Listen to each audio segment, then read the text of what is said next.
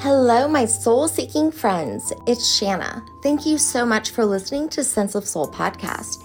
Enlightening conversations with like minded souls from around the world, sharing their journey of finding their light within, turning pain into purpose, and awakening to their true sense of soul.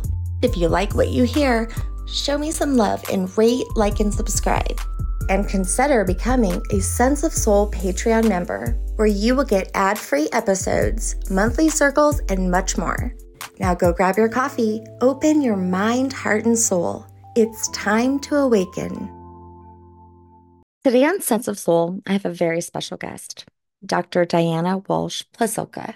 She is a professor of religious studies at the University of North Carolina, Wilmington. Her scholarship primarily centers on Catholic history with a special emphasis on the intersection of new religious movements. Her published work varies from the Catholic doctrine of purgatory to UFOs to human potentials, has received international acclaim. She is the author of one of my favorite books, American Cosmic UFOs, Religion, and Technology. This was a breakout success that brought attention to the U.S. government's focus and study of UFOs and UAP. Her research spearheaded the new emphasis in academia on UFOs, and I invited her today to join me to tell us about her new book, called Encounters the exploration of UFOs, dreams, angels, AI, and other dimensions. Beyond her academia, she offers her knowledge as a consultant to film and television, including a, the producing consultant for Amblin's Encounters docu-series on Netflix. I've been looking forward to this interview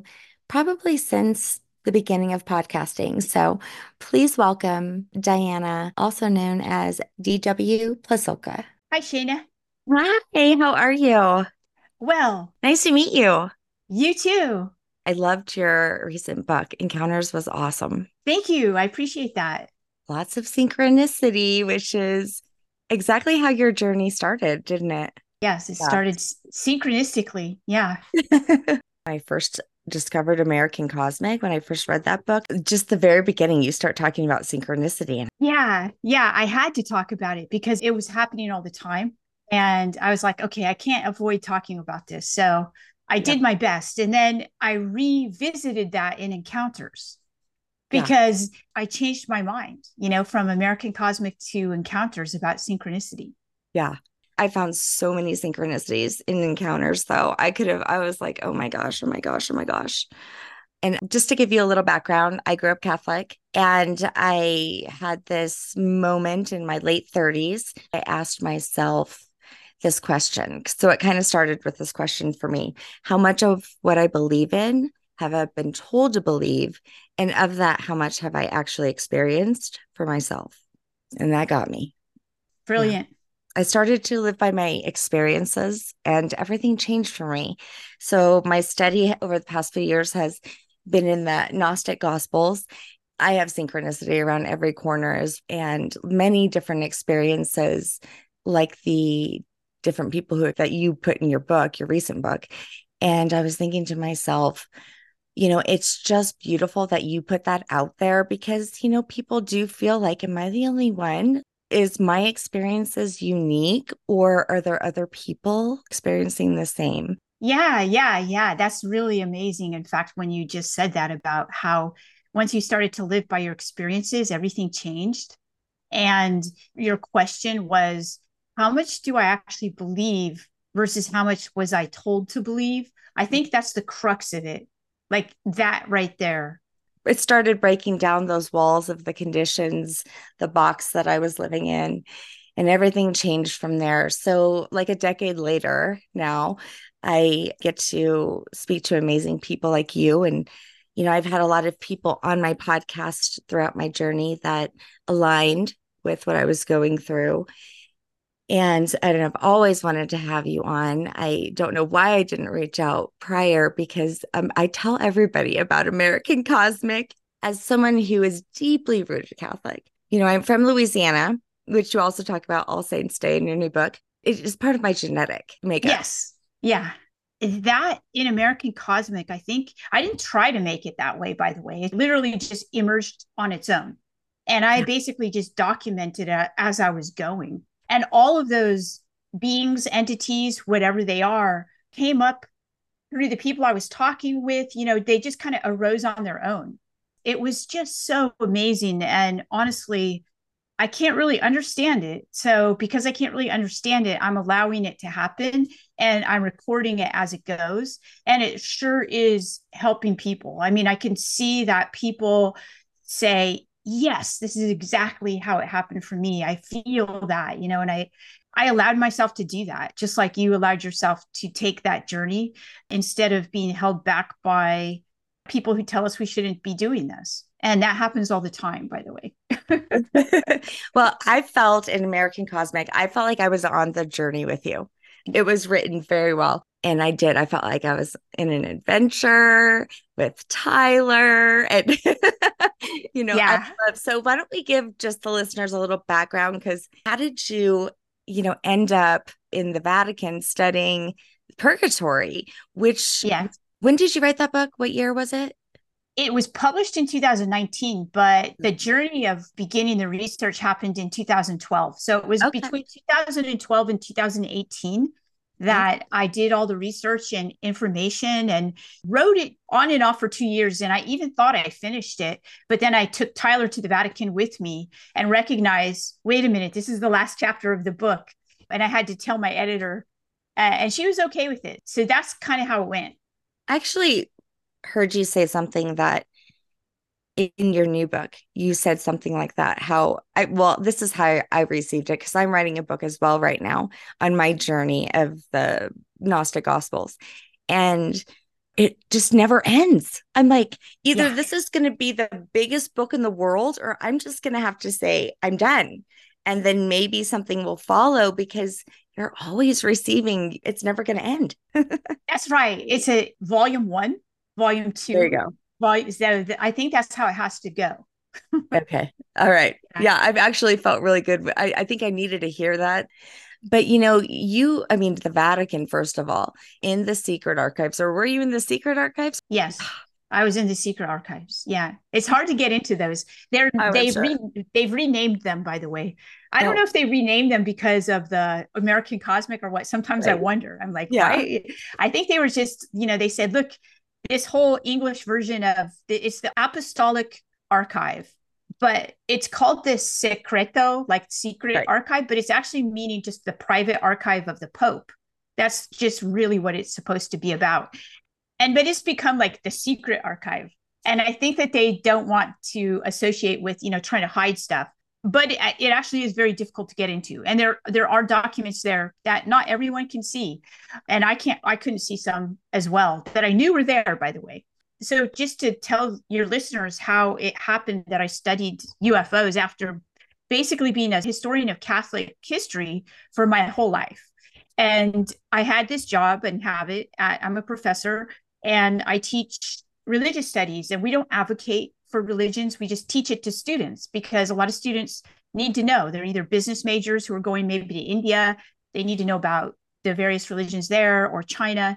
And also just people who are religious. You know, I get a lot of people who are Christians. They come into my class and they've actually never read the Bible, which is kind of funny. And so we we crack it open and I say, what's in there?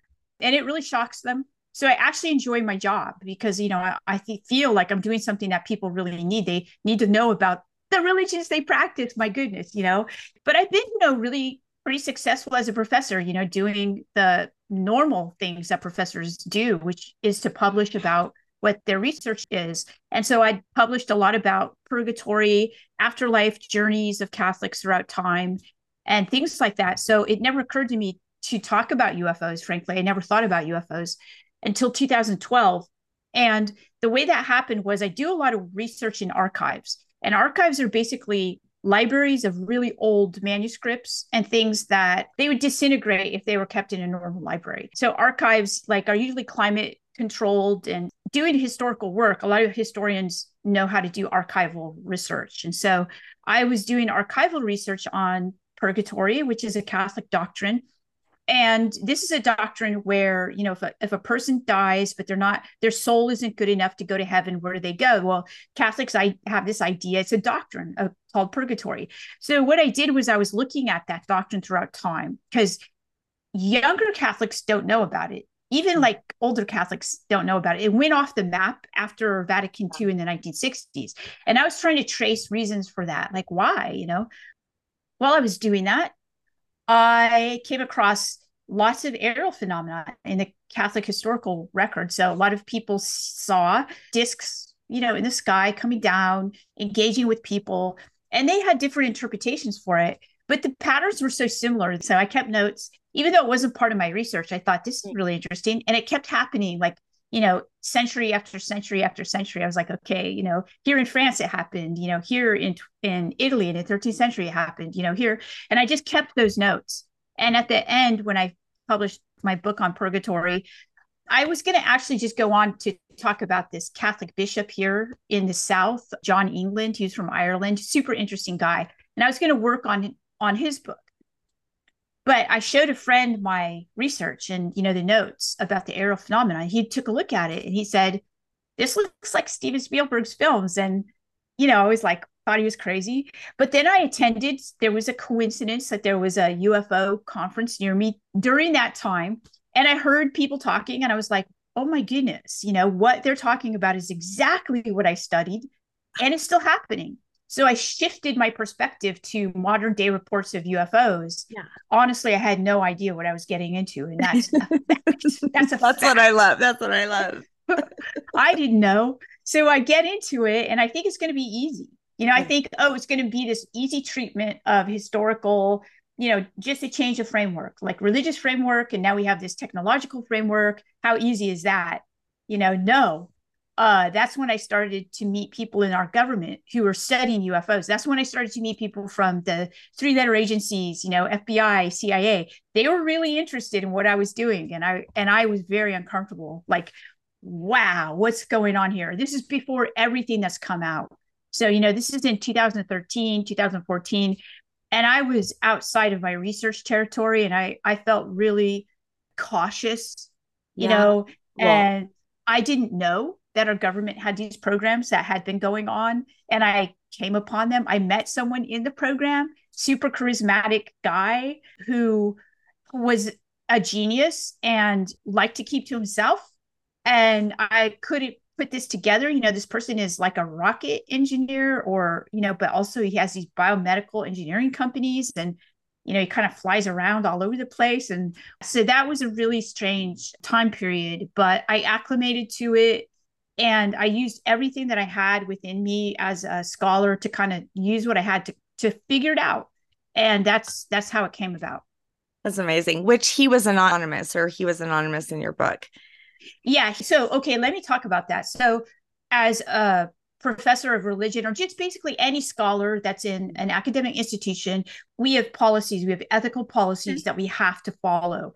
And if we don't follow those we can't be practicing researchers and one of those is that if we're doing research on people, we have to protect them because uh, in the past, people weren't protected and terrible things happened to them. So basically, I went through what's called an IRB, which is uh, internal review board. Everyone who does research in a university on human subjects has to go through that. So these people requested that I use pseudonyms. And so I use pseudonyms for them um, until they decide that they they want to be known. So one of the people I used a pseudonym for was this scholar at Stanford, and I used James. That's the pseudonym he requested, but he has since come out as himself, who is Garry Nolan. And then Tyler, I, he, you know, if he chooses to come out, that's good, but I won't out his identity until he does. After the Brad Pitt Fight Club character, I yeah.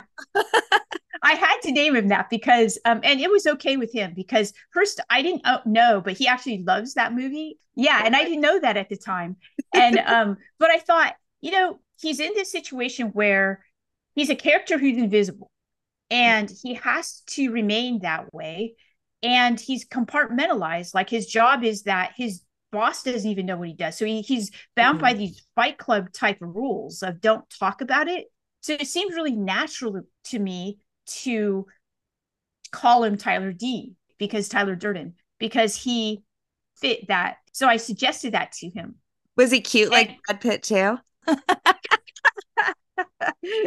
no comment. but when I told him that Tyler D, he told me that movie and book, which by the way, both are so amazing. The character of Brad Pitt, he wears this purple robe and he also, you know, makes that soap. And Tyler D actually had a purple robe and had the soap. What? So he he really yeah he really resonated with the character. Another synchronicity. Yeah, it was so strange. So then I knew that this was very accurate. Like my you know I surmised his identity pretty well. So I haven't read that book in a while, but wasn't there a point where they actually asked you to be blindfolded as they brought you to a site? Yeah. So I mean, um, that's a mm-hmm. lot of trusting. Well, it took me a while to say yes to that. So Tyler is uh, now that I have the language to talk about it, he does UFO research, crash retrieval research as a hobby, uh, but he's affiliated with the space program. So he had access to some of these crash retrieval places. Mm-hmm. And at the time, I didn't have this language, nor did I have the knowledge or framework to know that this was happening.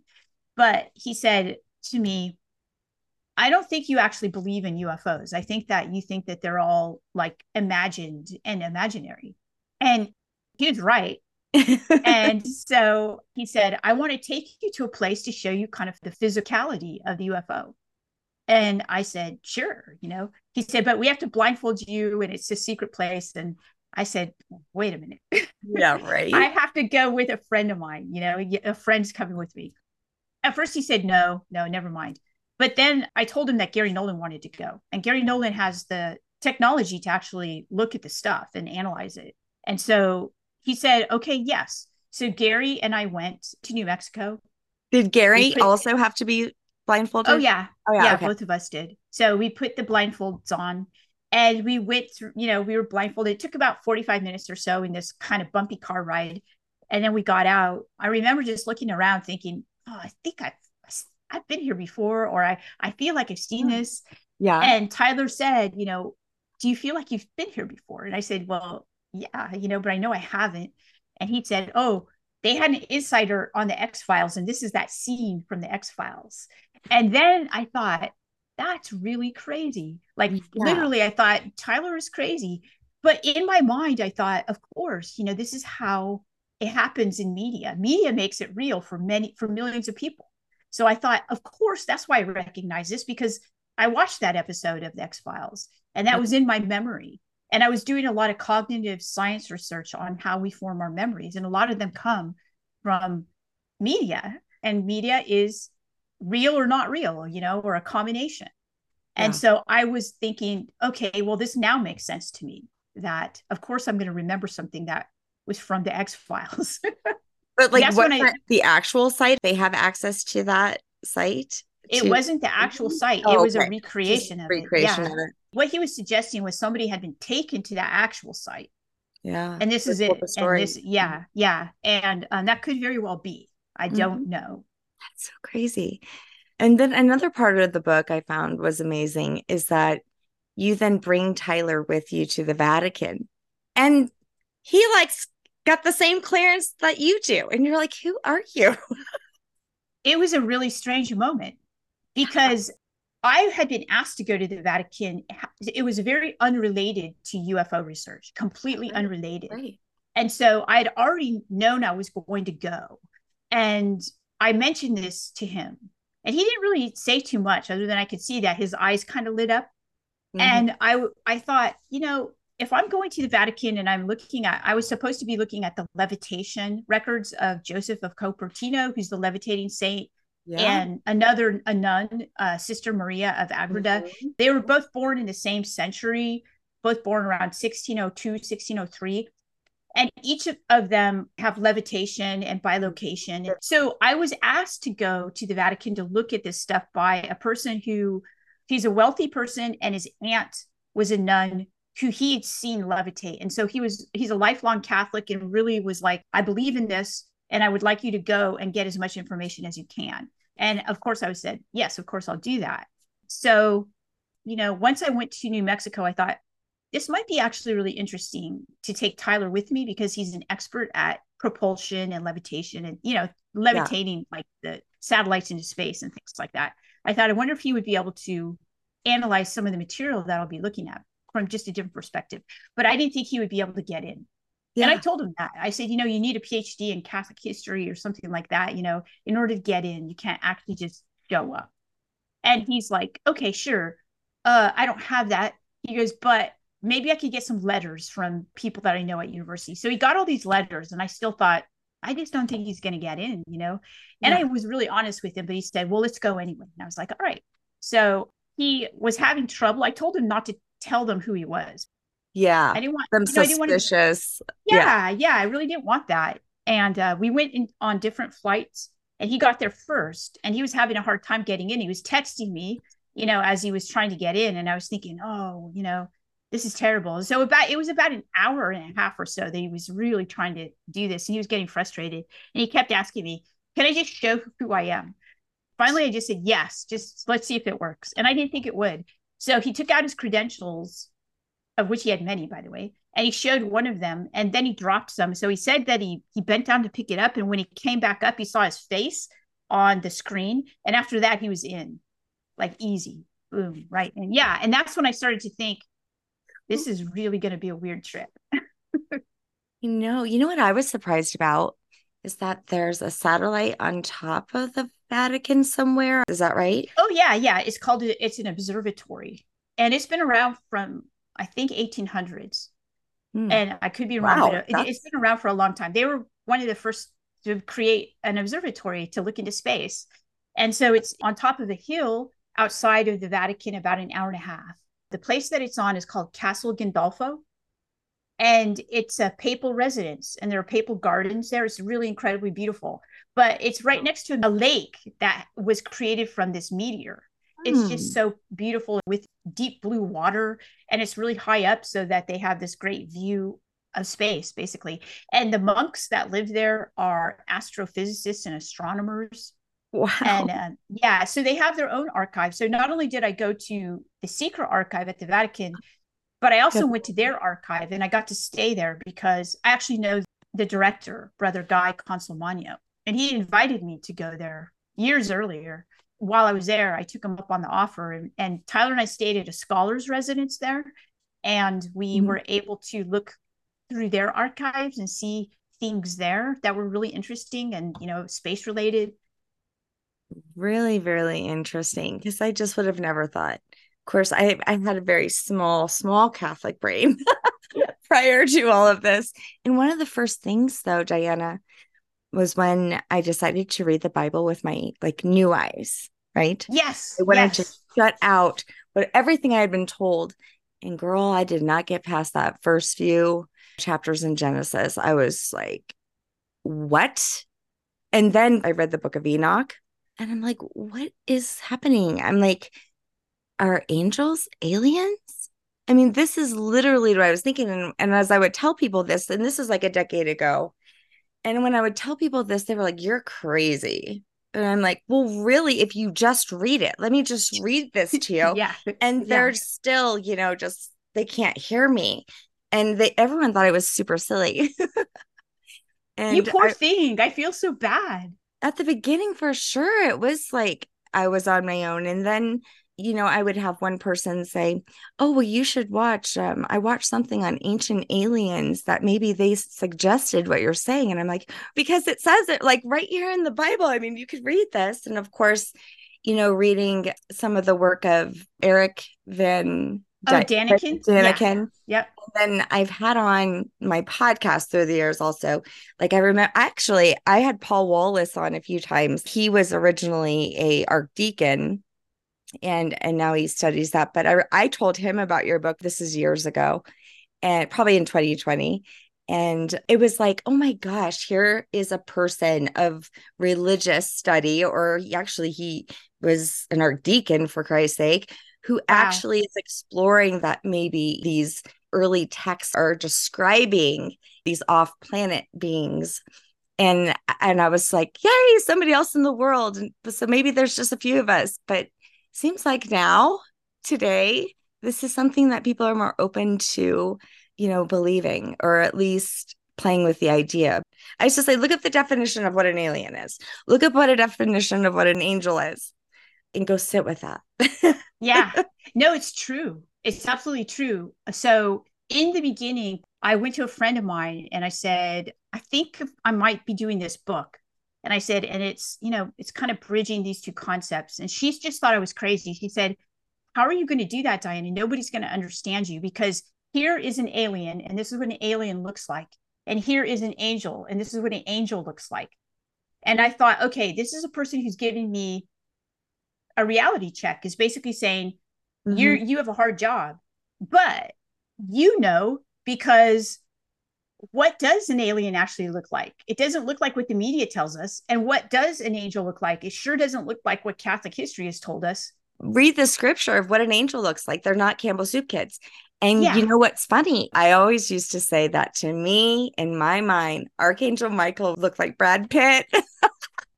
that was what we're told, right? We're That's like, right. Yeah. Yeah. Brad Pitt. Yeah. But he's always depicted with a sword. There are these characteristics about him that say he is a leader, you know, yep. he's a protector, right? He's always over and dominating over, you know, evil or demonic energy yep. or, know, whatever he's on. And you talk about that in your book, your new book with an experiencer. And I just was like, holy cow, this is insane. Do you mind sharing that story? I don't mind at all. So, and remember that for every experiencer in that book, there were probably 50 others that had oh. similar, if not, I mean, almost right. the same experiences. And so I just chose the ones who I thought would help people because obviously, if they're having these experiences, so many people are. And I thought, mm-hmm. okay, this is gonna i think a lot of people are gonna understand this that relate to it. and yeah. Cl- yeah and it'll clear up a lot of misconceptions because a lot of people when they experience ufo events will also have these other kinds of things happen to them but sometimes they think they're not mm-hmm. related. So this okay. is gray man. I have to use a pseudonym the only pseudonym in the book. He was an experiencer from when he was young like in his 20s he's from australia and there was a very well-known ufo flap that happened in new south wales in australia and he was part of that. It happened while he was driving. And then after that, a bunch of things that he didn't even think were related to that happened to him. But after meeting me, he was like, okay, now I understand that, you know, it's, it kind of opened up something. He would experience not just typical alien encounters with grays, right? That seemed really scary to him. And he felt that they weren't good.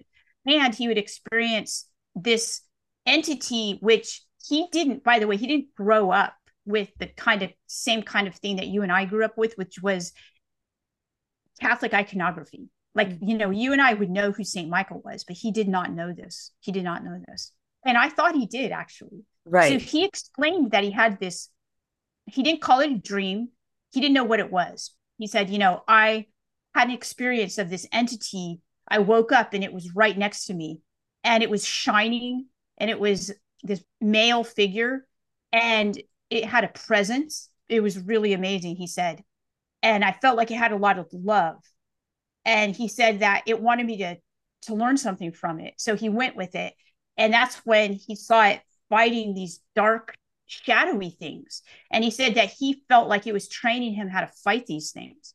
So he was fighting it, fighting these things. And then afterwards, he said he wanted to hug it. And he said, You know, can I hug you? And it said, No, I have a sword. And then he saw that it, it did have a sword. And he was, you know, and he described it in exactly like what St. Michael looks like to us, right? Mm. So very shiny being that's imposing but loving, right? And I thought, oh, I said, it sounds like you had a vision of St. Michael, the archangel. And he didn't he didn't say anything back to me. And so, you know, a couple weeks went by and he was supposed to come to the United States. And so he went through his, you know, looking for his passport and he found this prayer card. He did not know it was a prayer card, but he found it. And it had a picture of this of St. Michael. It was a St. Michael prayer card with the sword. And it was an old one. That's she... right. It was given to him by a friend of his who had a very bad experience and gave it to him and strangely said, This is you, like t- something like 20 years earlier, or something like that. Mm-hmm. And so, you know, he found it and it really freaked him out. So once he saw that, he decided to do some internet research and he looked up, saw all these videos on St. Michael, and then he called me. Now, this is a person who is extremely reserved, mm-hmm. extremely reserved. And the job that he has is a reserved person would have to have that job. He was almost like upset. I could just hear it in his voice that he said, I just found out about this thing called St. Michael. And I was like, wait a minute, I thought you knew about that. And so I recognized that he actually did not know about this, but he had this vision of it as it perfectly is, right? As the so that made me then have to reconsider like, what are we talking about? You know, these things are they, you know, objective and are they like Jungian archetypes or yeah, what are they? Collective you know, archetypes. Yeah, yeah. yeah. So yeah, I start, you know, sure. I had to you know, so I put it out there. I still don't know, but I be- I believe in their reality, and they show up a lot. So Saint Michael shows up a lot. I know. I mean, I have so many amazing experiences like about Archangel Michael. I mean, ridiculous synchronicity. Like one time I was making this uh, deck, this whole deck that I made was synchronicity around it, but I was actually working on the digital art of Archangel Michael, of how I see him. I'm listening to a true crime podcast. And in the middle of the podcast, the host just starts saying the Archangel Michael prayer. I'm like, wait a sec. We're talking about murders here. All of a sudden, he reads the whole thing and he reads it in this voice. I have goosebumps saying this Archangel Michael. Just, and I'm here I am looking down at what I'm making. I'm like, holy crap. Like, what? But it's always, you know, amazing. You hear so many stories about Archangel Michael from all different cultures as well. I know from all different cultures. That's what's so oh. interesting, even secular people. And so Dr. Iya Whiteley, who does very straight up research and stuff, and I thought, okay, now I'm going to drop everyone off the cliff with the gray man story and St. Michael, the archangel story, because people really need to know that when they have UFO experiences, other things will be happening too and they need to understand that this is a, a pattern. Um, and my editor by the way he was he was really confused. He was like this is really amazing but diana this isn't a ufo and i said right. no it's not. Right. and that's the thing. It's like we have to drop how we've been trained to think of ufos yes. we really have to yes. drop that. I totally agree and i that's why i love your book because it almost normalizes it yeah. Well, it normalized in my life, and I know my life maybe not be the norm, but it might be the new norm. There are times where that my dreams have also been a huge part of my journey. And there's this vibe that when I start having those dreams, there's a vibe in my real life, in in the reality, in the 3D as well. They're kind of matching a little bit. And I have had dreams where I was on another planet and the water was weird. It wouldn't come to the shore and there was two moons and there's a little person next to me and like around that same time I'll be outside and just be looking up and just having this vibe, that same vibe. I'm not it's hard to explain, but you call it I think it was with Jose where they have this knowing. Yeah. These things are also part of this is what yes. you found. Yeah. Yes. So Jose kind of was born this way. A yeah. lot of people yes. felt that they were, you know, had some kind of experience that then these things happened. Yeah. But he, as that's why I described his life as he was young, you know, in Artesia. And he's such an interesting guy. You know, he had this life that it was so challenging. Yeah. Uh, growing up in a drive-by city, his dad being a part of a cartel his family had to sleep on a mattress underneath windows so that they wouldn't be hit by bullets in the night. This is how he grew up. But they also were very, very Christian. So mm-hmm. he grew up with this iconography, and they also had UFO experiences and lived in Roswell. So all of this impacted him. And his mother passed away, and then he went into the military and became a Marine when he was 18 mm-hmm. and had terrible, you know, amazing experiences like he would go out almost wanting yeah. to die and he would not get shot. He would not, and he was on the front. Mm-hmm. And he mm-hmm. did so many tours. And then right as he came out, he came to my department in philosophy and religion. And I saw him, he was like an amazing student and just learned philosophy experientially. He already knew it almost. He was basically there just to learn the language because he he already knew and you could tell he was in everyone's classes, and all the professors had the same reaction to him like, okay, I can give this kid, this kid's going to know. And I'm just going to give him everything I have, like all my knowledge. And so we gave him all of this knowledge. And he is a huge advocate for young people and hope. And mm. I actually just saw him. He was at this conference that I was at in uh, Stanford. And there were a lot of these people that were just doom and gloom about climate change and this and that. And they were like, you know, yeah. it's so terrible. This is going to happen. And he knows all that. They were all like very privileged people, mm-hmm. you know, all older. And they were having this conversation with him where they thought that mm-hmm. they were telling him what was up. And I was thinking, nah, you need to listen to this guy. And he was basically just going, nope, nope, nope, nope. There's hope. We are it. We are it. And so when you say the new normal, bringing it back to your experiences, it's not just that this is the new normal. This has to be the new normal. Gone are the days. Yeah, don't get me started when it comes to women because that's really what my book is about, you know, is is being so shocked, you know, reading the Gnostic Gospels and and I don't know if you know of Elizabeth Schrader. I really yeah. want to have her on too. Actually, I have been in contact with her, but oh my gosh. I mean, you know, her discoveries and for a woman to discover it and put it out there is so powerful. And it is. That's yeah. one of the wonderful things about knowing actually the tradition and learning about it and how it had been changed and, you know, basically, you know, lots of traditions eradicated. And, but you could go back and see them in the Bible. Like there's mm-hmm. references to Junia being an apostle mm-hmm. and, mm-hmm. you know, what she does and stuff. And, you know, all of that was, was corrupted and changed. Yeah. The place of women, you know, and how it was this radical revolutionary and you call it a vibe. I like that word. And because it is it's like a vibration that you can actually not just an idea it's an right. idea you can feel. Yeah.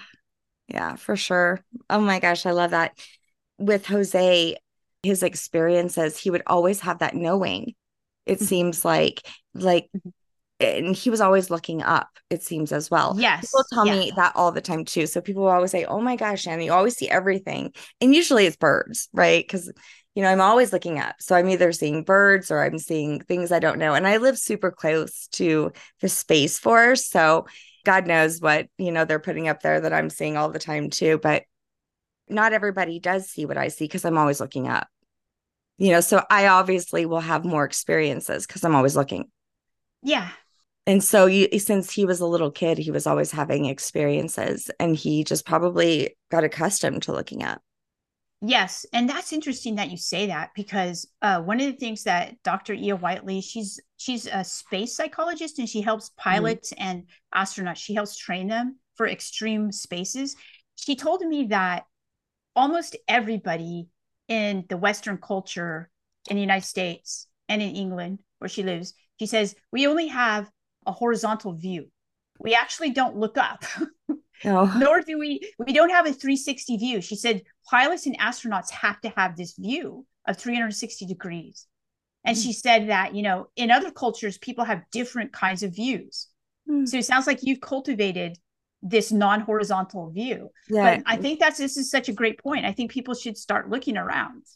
Yeah but yeah, it is funny because I've been told that. So my kids tell me that, my best friend, you know, people who are close to me, they're always like, God, you always see everything, but you're always looking up.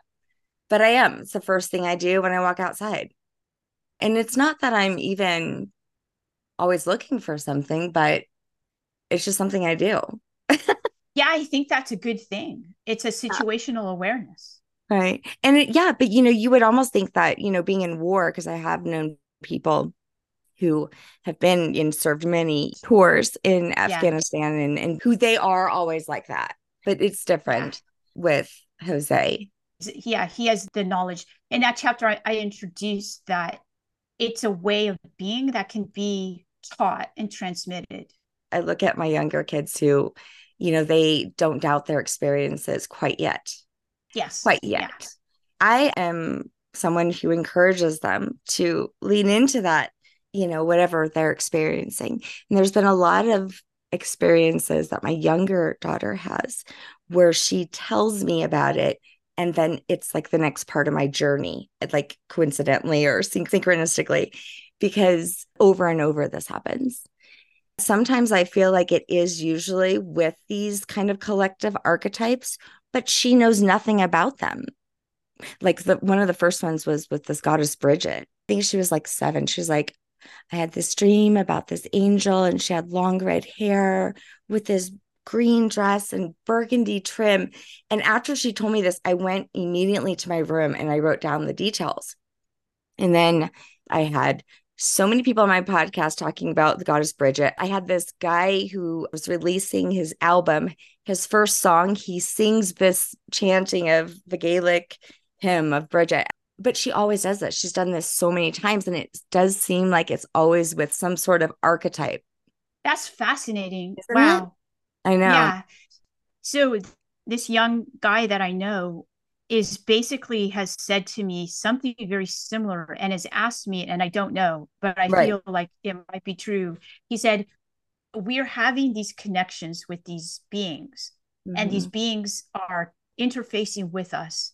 The encounter you have with your daughter, who somehow yes. feels it, dreams it, gets the knowledge, and then re- tells you. And then all of a sudden, it gives the space for this type of being to enter our lives and what do they do? Do they teach us or guide us, or are they just let, letting us know that they're there? You know? Well, know. in my case, it's the whole first chapter of my book because what it led me to was the Gnostic Gospels and Pistis Sophia. Wow. So one wow. of the women that came on to talk about her book during that time, it was really crazy. Her name is Bridget Finclair.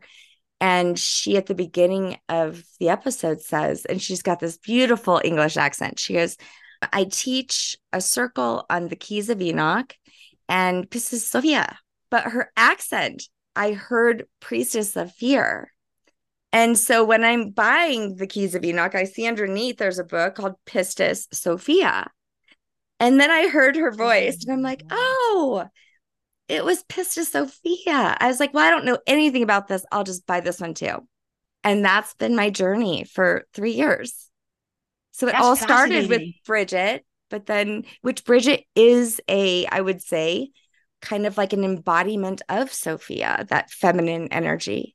Yeah. You know, that wisdom. Yeah. Yeah. Same, same wow. skills and you know, things that that divine feminine energy. Crazy. I could have never ever went down this road on my own. That's what I'm saying. If there was something that was leading me.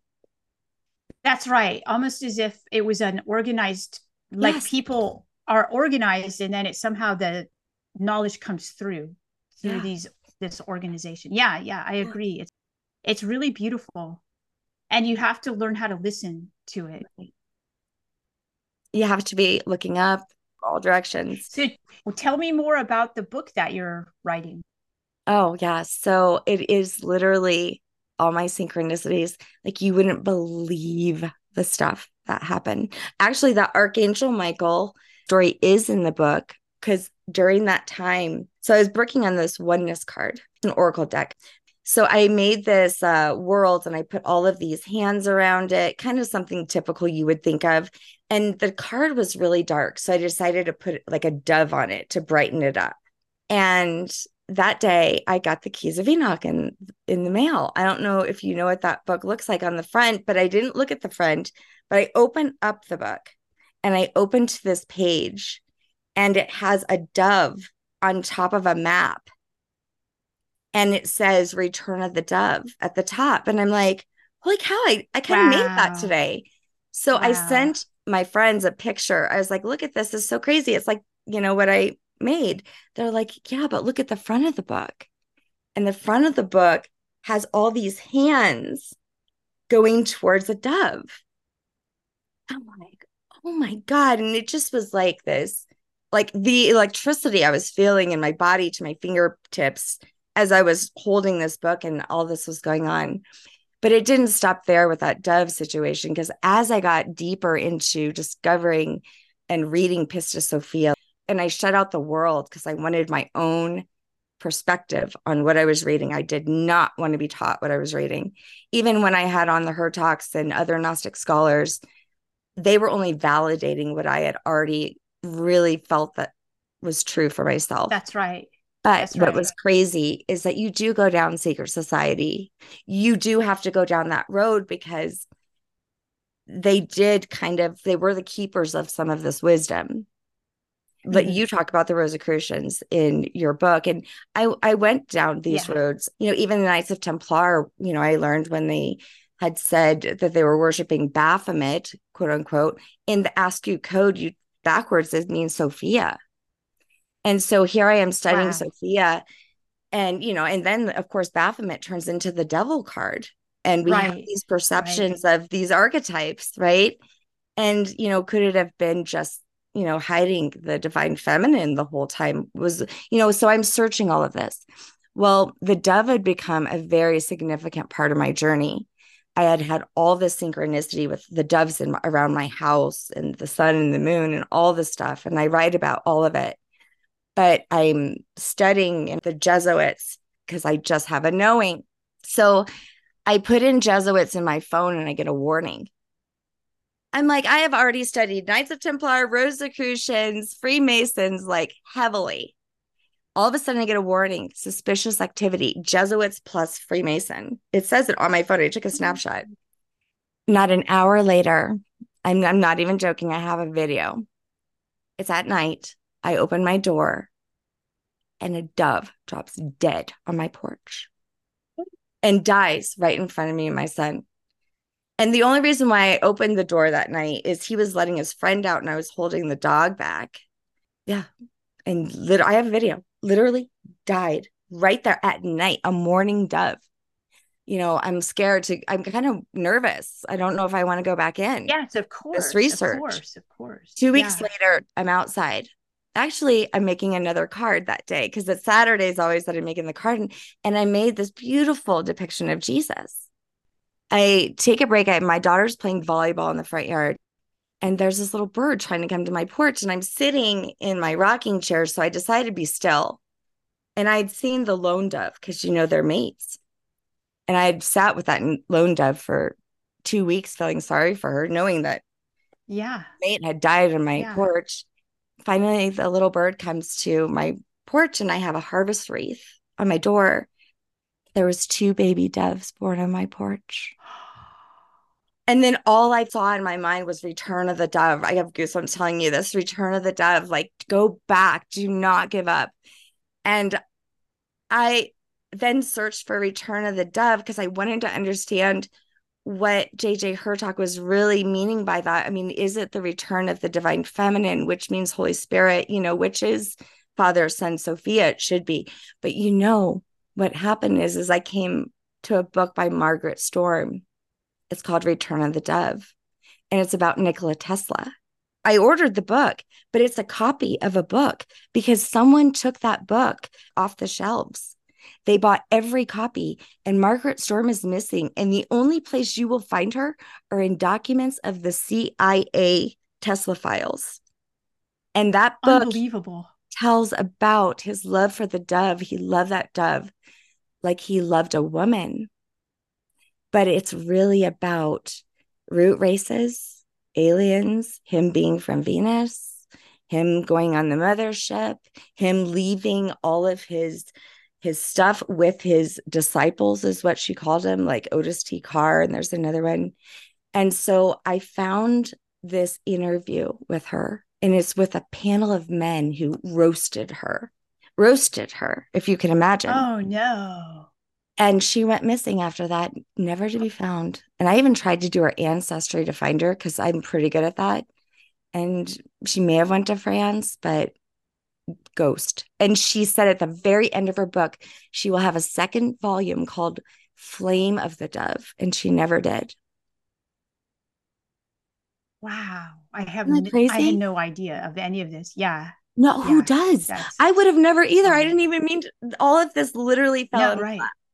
But wow. This is in the 1940 50s. You know, trying to put her story and her information out there about Tesla and share this and she got shut down, ghosted. I don't know what happened to her. Yeah, this is the question that I keep asking because whenever people do this research, yeah. And, you know, it's about empowerment of human beings. But there seems to be pushback so bad. Like literally people mm. died. Like Socrates was killed by his government. Jesus was crucified by Rome. It's really weird. I mean, I have to say it's very, very strange. the dove is very symbolic in many places yes around the world. Yeah. Right? Yeah, it's it means the presence, the presence of the sacred, like the literal here it is.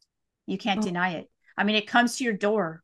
It you have doves born on your door in a wreath. know. I, mean, that's so symbolic.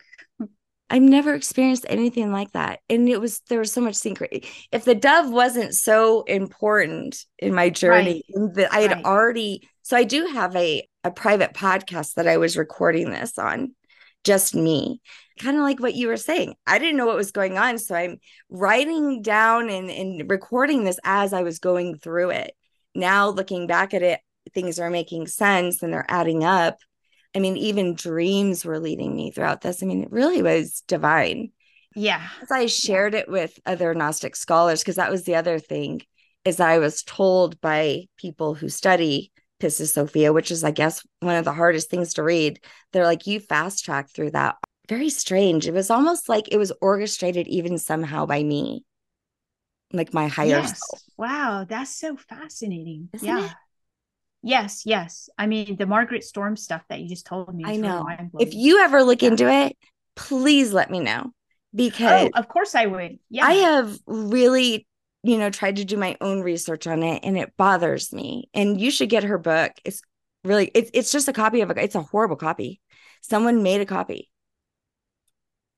Unbelievable. Unbelievable. Yeah, I'm going to. I mean, everything that you're telling me is fascinating. It It's is just fascinating. And I feel Yeah. like you're right though that there is this pushback.